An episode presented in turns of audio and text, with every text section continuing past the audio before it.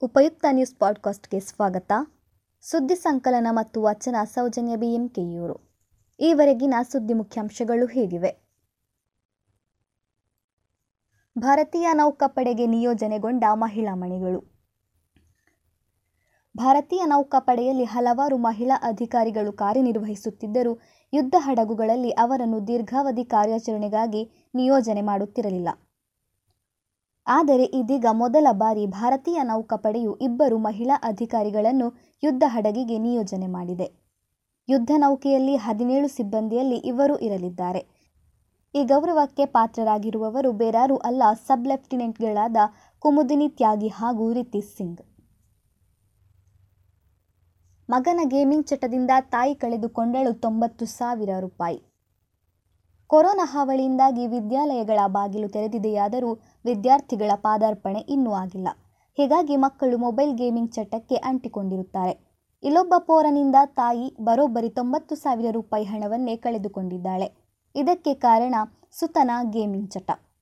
ತಮಿಳುನಾಡಿನ ರಾಮನಾಥಪುರಂ ಜಿಲ್ಲೆಯ ಹನ್ನೆರಡು ವರ್ಷ ಪ್ರಾಯದ ಮೇಲಕ್ಕಿದಾರಂ ಎಂಬ ಬಾಲಕನಿಗೆ ಆತನ ತಂದೆ ತಾಯಿ ಮೊಬೈಲ್ನಲ್ಲಿ ಗೇಮ್ ಆಡಿಕೊಂಡಿರಲು ಅನುಮತಿ ನೀಡಿದ್ದಾರೆ. ಆದರೆ ಬಾಲಕ ಏನು ಆಡುತ್ತಿದ್ದಾನೆ ಎಂಬುದನ್ನು ಮಾತ್ರ ಗಮನಿಸಲಿಲ್ಲ. ತಾಯಿ ಯಾವುದೋ ಕಾರಣಕ್ಕಾಗಿ ಹಣದ ಅವಶ್ಯಕತೆ ಎದುರಾಗಿ ಎಟಿಎಂಗೆ ಹೋದರೆ ತನ್ನ ಖಾತೆಯಲ್ಲಿದ್ದ ತೊಂಬತ್ತು ಸಾವಿರ ರೂಪಾಯಿ ಗುಳುಂ ಆಗಿದೆ. ಕಾರಣ ಹುಡುಕಿದಾಗ ಗೊತ್ತಾಗಿದ್ದು, ತನ್ನ ಮಗ ಹಣ ನೀಡೋ ಗೇಮಿಂಗ್ ಅಪ್ಲಿಕೇಶನ್ ಡೌನ್ಲೋಡ್ ಮಾಡಿಕೊಂಡು ಅಮ್ಮನ ಹಣವನ್ನೇ ತನ್ನ ಆಟಕ್ಕೆ ಬಳಸಿಕೊಂಡಿದ್ದ. ನಾಳೆ ಗುಲಾಬಿ ಪಡೆ ರಸ್ತೆಗಿಳಿಯಲಿದೆ. ಆಶಾ ಕಾರ್ಯಕರ್ತೆಯರು ವಿವಿಧ ಬೇಡಿಕೆಗಳ ಈಡೇರಿಕೆಗೆ ಆಗ್ರಹಿಸಿ ನಾಳೆ, ಎಂದರೆ ಸೆಪ್ಟೆಂಬರ್ ಇಪ್ಪತ್ತ್ಮೂರರಂದು ಬೃಹತ್ ಪ್ರತಿಭಟನೆಯನ್ನು ನಡೆಸಲಿದ್ದಾರೆ. ಬೆಂಗಳೂರಿನ ಸ್ವಾತಂತ್ರ್ಯ ಉದ್ಯಾನದಲ್ಲಿ ರಾಜ್ಯ ಸಂಯುಕ್ತ ಆಶಾ ಕಾರ್ಯಕರ್ತೆಯರ ಸಂಘದ ಮುಂದಾಳತ್ವದಲ್ಲಿ ಪ್ರತಿಭಟನೆ ನಡೆಯಲಿದೆ. ರಾಜ್ಯದ ನಾನಾ ಜಿಲ್ಲೆಗಳಿಂದ ಅಧಿಕ ಸಂಖ್ಯೆಯಲ್ಲಿ ಆಶಾ ಸೇವಾ ಕಾರ್ಯಕರ್ತೆಯರು ಪಾಲ್ಗೊಳ್ಳಲಿದ್ದಾರೆ ಎಂದು ಸಂಘದ ಕಾರ್ಯದರ್ಶಿ ಡಿ ನಾಗಲಕ್ಷ್ಮಿ ಮಾಹಿತಿ ನೀಡಿದ್ದಾರೆ. ಆಶಾ ಸೇವಾ ಕಾರ್ಯಕರ್ತೆಯರನ್ನು ಆರೋಗ್ಯ ಸೇವೆಗೆ ಸಂಬಂಧಿಸಿದ ಹಲವಾರು ಕಾರ್ಯಕ್ರಮಗಳ ನಿರ್ವಹಣೆಗೆ ಬಳಸಿಕೊಳ್ಳಲಾಗುತ್ತಿದೆ. ಹೀಗಿದ್ದರೂ ಇವರ ಮಾಸಿಕ ವೇತನ ಆರು ಸಾವಿರ ರೂಪಾಯಿ. ವೇತನವನ್ನು ಹನ್ನೆರಡು ಸಾವಿರಕ್ಕೆ ಹೆಚ್ಚಿಸಬೇಕು. ಅದೇ ರೀತಿ ಕೊರೋನಾ ಹಿನ್ನೆಲೆಯಲ್ಲಿ ಮಾಸ್ಕ್ ಸೇರಿದಂತೆ ಸುರಕ್ಷಾ ಸಾಧನಗಳನ್ನು ಒದಗಿಸಬೇಕು ಎಂದು ಬೇಡಿಕೆ ಇಟ್ಟಿದ್ದರು. ಎರಡು ಮೂರು ದಿನಗಳಲ್ಲಿ ಬೇಡಿಕೆ ಈಡೇರಿಸಲಾಗುವುದು ಎಂದಿದ್ದ ಆರೋಗ್ಯ ಸಚಿವ ಬಿ. ಶ್ರೀರಾಮುಲು ನೀಡಿದ್ದ ಭರವಸೆ ಸುಳ್ಳಾಗಿದೆ. ಹೀಗಾಗಿ ಮುಷ್ಕರ ಮಾಡುತ್ತಿದ್ದೇವೆ ಎಂದು ಆಶಾ ಸೇವಾ ಕಾರ್ಯಕರ್ತೆಯರು ತಿಳಿಸಿದ್ದಾರೆ.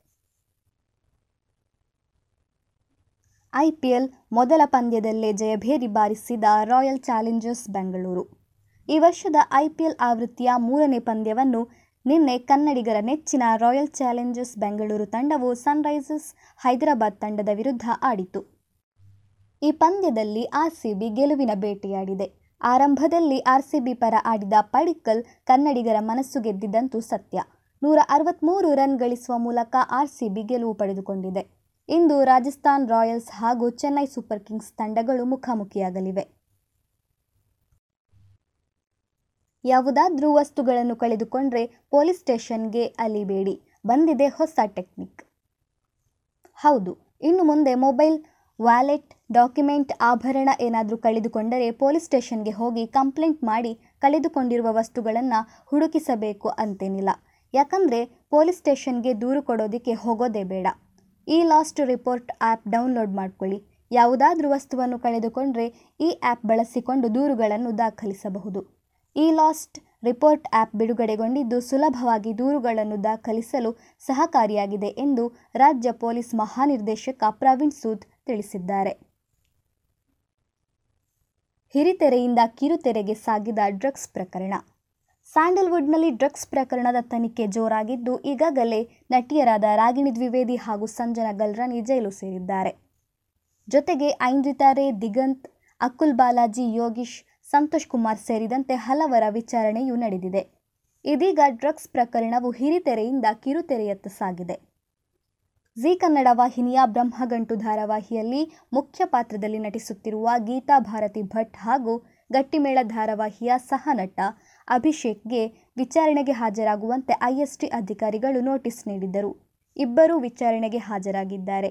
ಈ ಬಗ್ಗೆ ಇನ್ನಷ್ಟು ಮಾಹಿತಿ ಹೊರಬೀಳಬೇಕಿದೆ. ಸುದ್ದಿ ಸಂಚೆ ಆಲಿಸಿದ ಎಲ್ಲರಿಗೂ ವಂದನೆಗಳು.